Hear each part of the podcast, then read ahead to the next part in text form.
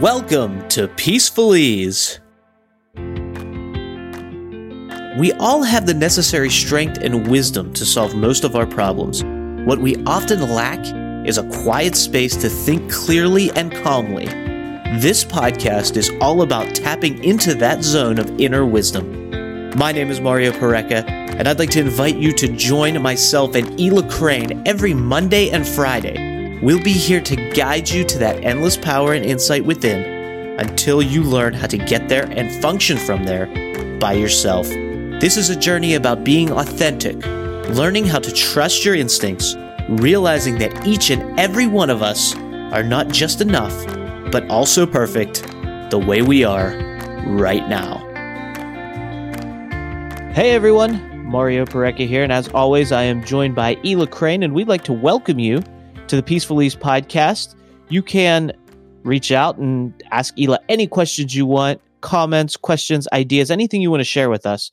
You can do it right over the phone via the Peaceful Ease hotline. That number is 424 625 5562. You can also email us, podcast at peacefulease.com is the email address.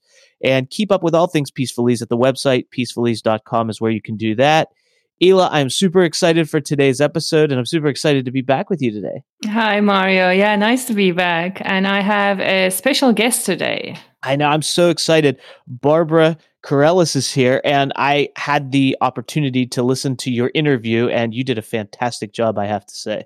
Oh, thank you so much. Yeah. I mean, it's difficult not to do a great job with Barbara because she's so unique, and what she does is so unique. She's a sex educator and as I was recording, or when I had the idea to interview her, I was thinking, okay, this is going to be a tricky episode because sex is a topic that many people feel like, oh, this is not something I want to talk about. But then I thought this is exactly why I want to interview Barbara to overcome this fear about talking about sex and also understanding how it affects our relationships and it affects who we are in a way. And Barbara has been coaching people, uh, working with couples for over 30 years. So she has an immense experience. And I really wanted to learn her take on relationships and how things are changing. And that's one of the things I love the most about your interview is the fact that how you framed sex. Because when you first told me that she's an expert in sex, I thought, oh, this could go a number of different ways. I'm super interested to hear it. But when I went back and listened to it, the relationship between relationships and sex and the way that she explains it, it's really, really cool to hear it from a different perspective than we're used to, even here in the West, especially. And the fact that she talks about uh, one of the things I want to point out to people when they go in to listen to this, because I was super excited to hear this and it was super, super interesting the difference between monogamous relationships, multi person relationships, and how the two can kind of interact with one another. It was super interesting to hear that openness and that non judgmental approach from a different perspective that ties relationships into sex. So it doesn't take that quote unquote pornographic approach. Mm-hmm. It's about actual relationships and how sex is in our everyday lives. Yeah. And Barbara does that really well. Like she's very open she's always always very positive. She has this amazing energy about her and she's who she is but yet she gives such tremendous space for people to share experience and express who they are. And that's very unique. In that sense she's really like a role model for me that's fantastic. So let me go ahead and read her bio real quick and then we'll open it up to the interview because I just thought it was fantastic and I can't wait for it. But by the way, before I do that, I want to mention that there is a part one and part two. So the following episode of Peaceful Ease that listeners hear will be part two of the interview. So don't go anywhere for at least the next two episodes. You're going to absolutely love them. So, Barbara Carrellas, she's an author, artist, innovator, instigator, and thought leader in the fields of sex, gender, and spirit. She works as a life coach, sex educator, workshop facilitator, university lecturer, and motivational speaker. She wrote, directed, and produced films and educational audio series. And she's also the author of two books, Urban Tantra and Ecstasy is Necessary. She has an amazing, what she calls an unblog on her website, uh, which is barbaracarrellas.com. So go there, check out all things that she's working on and that she's up to. And she also founded Urban Tantra, which is an approach to conscious sexuality and has lectured at many educational institutions, including Harvard University. In 2016, she was awarded a Sexual Freedom Award for Lifetime Achievement. So, again, barbaracarrellas.com is her website. That's where you can find out more. And with that being said, I'm ready to open it up to the interview. What do you say, Hila? I'm excited. Let's do it. And here we are with Barbara. Barbara, how are you? Great. How are you? Good. From Mallorca to New York. Mallorca we are connected, finally. Barbara, I was just looking at your website and you've been around a long time. and I say it in a good way. and what I loved about the description about what you do is like sex slash life coach. And you mentioned the inseparable connection between our sex lives and the rest of our lives beautifully. And you've been doing what you've been doing since 1980s. And I was just thinking as I was reading these lines, you must have seen so much change in a way and from such a unique angle because I don't think anyone else can be close to a couple's relationship than you've been basically. So during your coaching career and your workshops and all the events and you do so much what would you say has changed in our relationships during the past 30 years? Wow, that's a big question. the first thing that comes to mind, and I think it's a pretty significant one. I've been teaching a particular workshop, Urban Tantra, Sacred Sex for the 21st Century, at the Open Center in New York City for, I just realized, about 10 years. So, just looking at the past 10 years, I'm noticing that 10 years ago, people either came solo to the workshop or they came very much as a couple. Now I'm seeing people in multi partner relationships coming as a thruple, a threesome, or maybe two couples who have some sort of relationship. I'm seeing different relationship configurations. And years ago, when, because I never force people to partner up with people they don't know, I offer them choices like you can do this exercise alone in a mirror or you can partner up with someone, or if you want to, you can sit it out. And those were the only options 10 years ago. Now it's, or you can work in threes or fours. And instead of people thinking that's weird, they go, oh, I want to try that. So I do think that there have always been relationships that are non monogamous or that welcome more than two people into it. But the biggest change I've seen is that those relationships are coming above ground. Mm-hmm. Or people who have been drawn to those relationships but found it socially unacceptable are now feeling the permission to try them. Mm-hmm. And I think that's really interesting because if one reads a book like Dossie Easton and Janet Hardy's Ethical Slut, or Tristan Taormino's Opening Up, or many other good ones, you see that in those books, as the authors tell us how to negotiate our way through multi partner relationships or non monogamous relationships, they're really telling us how to do all relationships. Mm-hmm. Because the people who are non monogamous, polyamorous, however they identify, they have to really work at time management, communication, jealousy issues. They have to be laser focused on the attention they pay to their relationships. In monogamous relationships, we are less likely to be so conscious and rigorous because it's kind of the default. Mm-hmm, mm-hmm. And we're all supposed to know how to do it, and it's supposed to be natural. And if we have a problem, it's not a problem with the structure, it's our problem. We're doing it wrong. And I think all couples could benefit from reading some of the work produced by people in non monogamous relationships.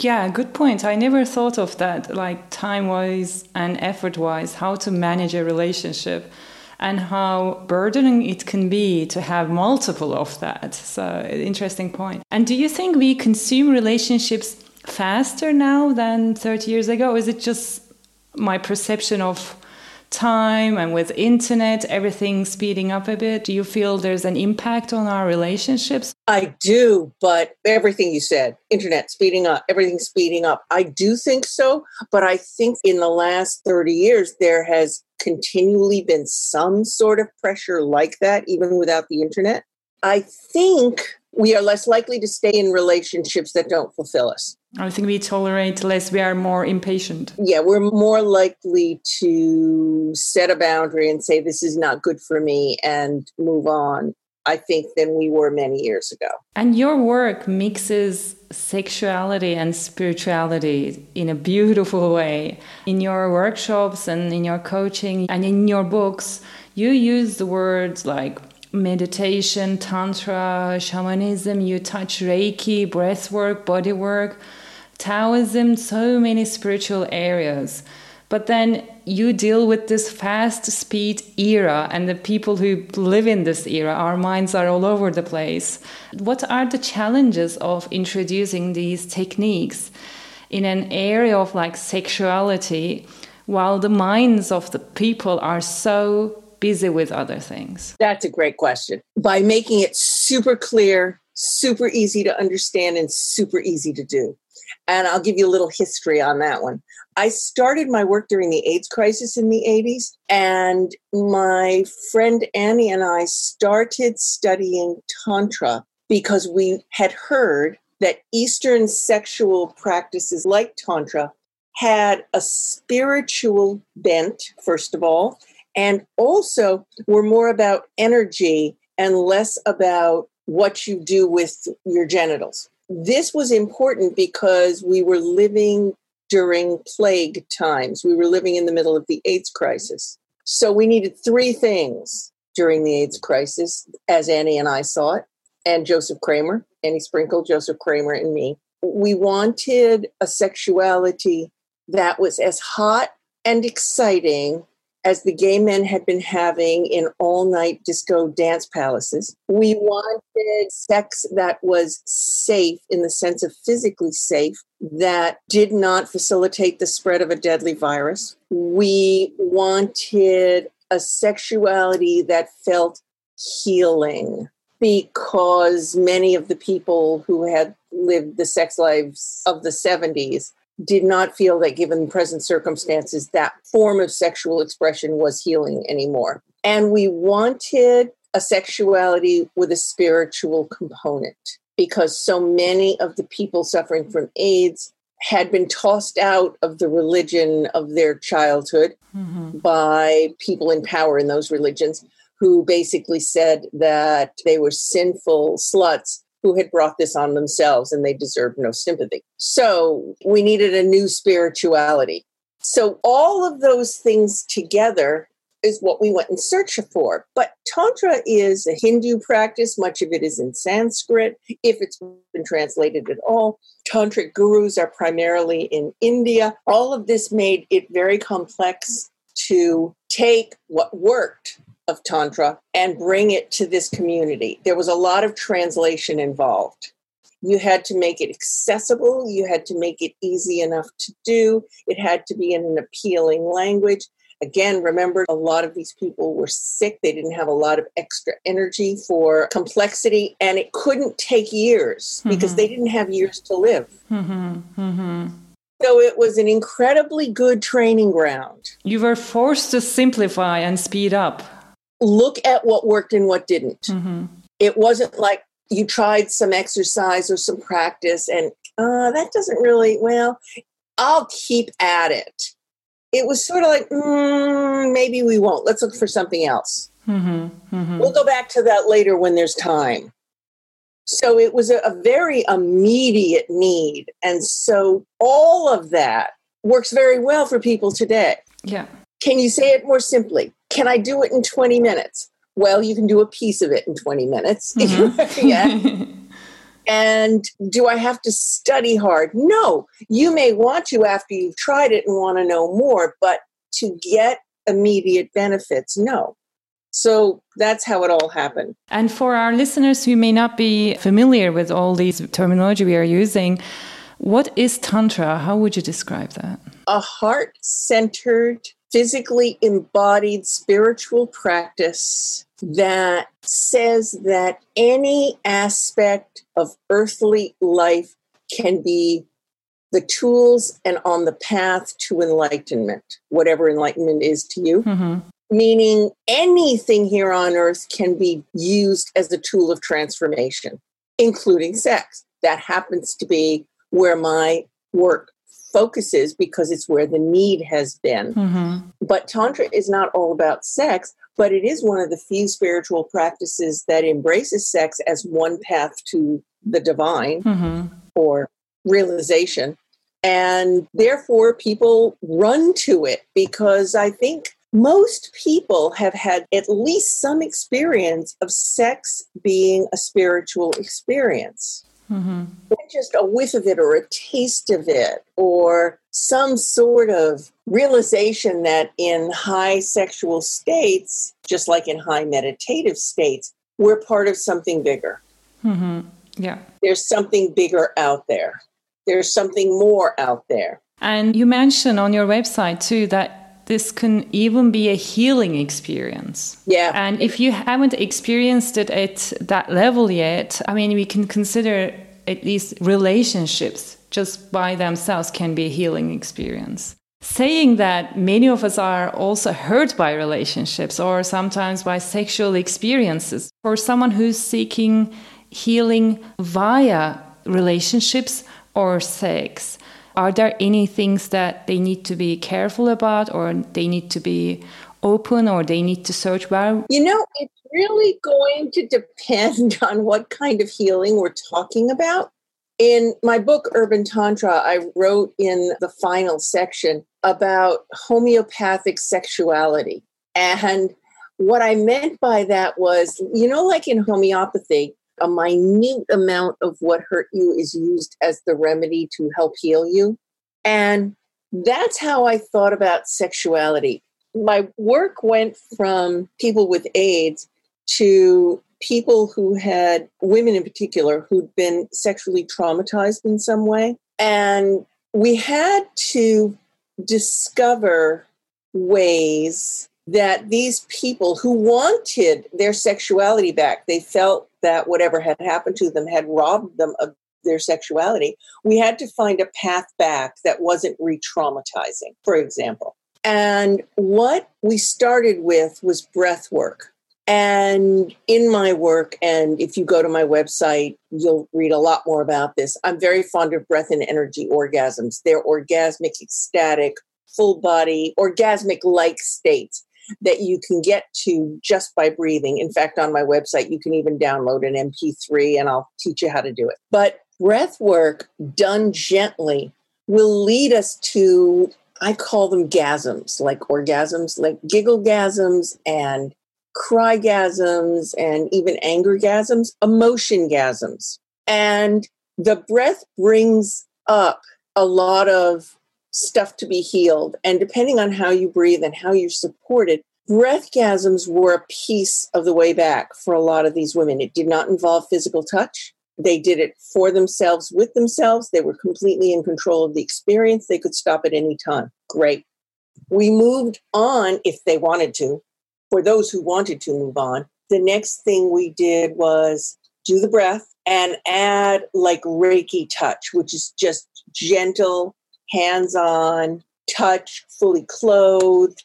For some people, we moved on to sensual touch without clothes. And that particular process was one form of the way that we discovered that we could invite spirituality and sexuality and physical touch into the room and make it safe because it was receiver controlled, receiver driven.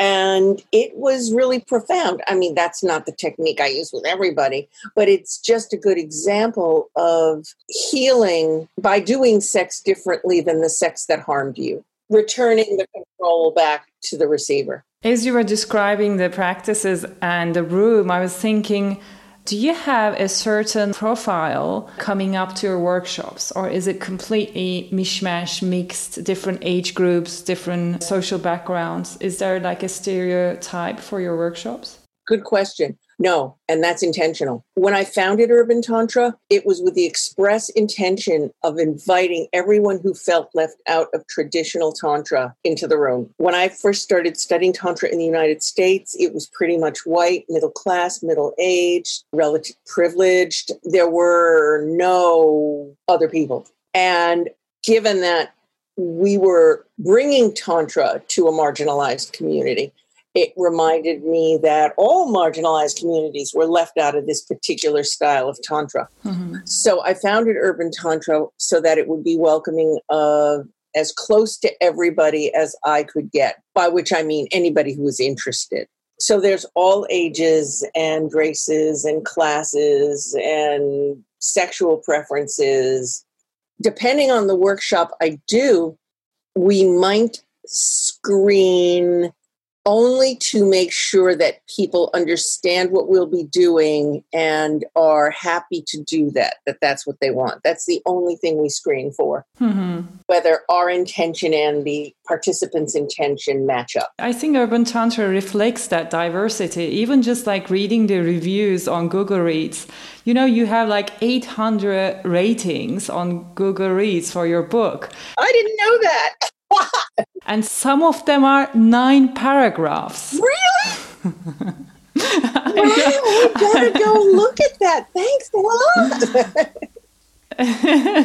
Definitely, like you have amazing reviews and people sharing such intimate stories about what this book has done for them. And it was just beautiful to read the reviews. I kept reading more and more, and the diversity you mentioned is reflected in the book as well as the reviews, and you can see the readers. Yeah great to hear. Thank you. So, what do you think, Mario? I thought it was fantastic. I can't wait to listen to part two on the next episode. But so one takeaway that I want to mention really quickly that really caught my attention was when you asked her the difference between, you know, over the course of her career, how sex and relationships have evolved. And she talked about how people in multi person relationships, not that it didn't exist before, but now they're starting to come to the forefront and be more open about it and kind of lead with it and actually bring it to the forefront of awareness. And it was really interesting how she said that people in monogamous relationships can learn a lot from people in multi-person relationships. Mm-hmm. I thought that was super interesting because you know a lot of times when people who are in monogamous relationships, especially here in the West, hear about people in multi-person relationships, there's like this air of judgment. Mm-hmm. There's this air of judgment that people jump to that like that's not the way it's quote unquote supposed to be. Like we're anyone that should judge anything or say how things should or shouldn't be. But it's interesting that she actually took the stance of we can learn things from them and how operating within a multi-person relationship can be more complicated than in just a one-on-one relationship. And you know how complicated it is? Like relationships are work period. I mean they they yeah. take a lot of attention time energy and compromise and all of those things caring. It just you have to work on them.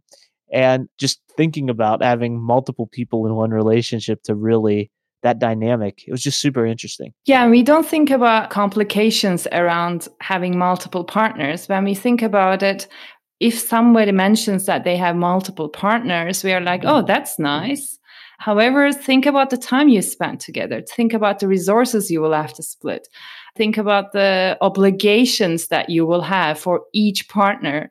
And I think that was interesting to kind of see that it's going to be definitely more complicated. Yeah. And just being open to the idea that we can learn something from all of these different ways of operating, all of these different ways of living, regardless of whether you want to participate in a relationship with more than one person or you just want to have a relationship with one person, a monogamous relationship. No judgment, but what can you learn from different experiences and different people doing it different ways? That was really interesting to me. And, you know, just framing it in the way of the relationship and how sex adds to the relationship and is part of the relationship. I think it's great. And I can't wait for part two coming up in the next episode. And the part two is in a completely different topic. I mean, still related to sex and education, but it's about teenagers and what can we do to educate them around sex. Should we do anything? Are we supposed to do it? Or maybe there are other ways. So I won't say much, but if you're interested in the topic or if you enjoyed this episode, please stay tuned. Right as we sign off, I just want to remind everyone if you want to ask us any questions or ask Ela any questions about this episode, or you know, have her even ask Barbara a question for you, 424-625-5562 is the number. You can email podcast at peacefulease.com. And as always, keep up with everything at peacefulease.com. Ela, thank you so much. And I'm ready for part two on the next episode. Thank you, Mario. And thank you for listening to us.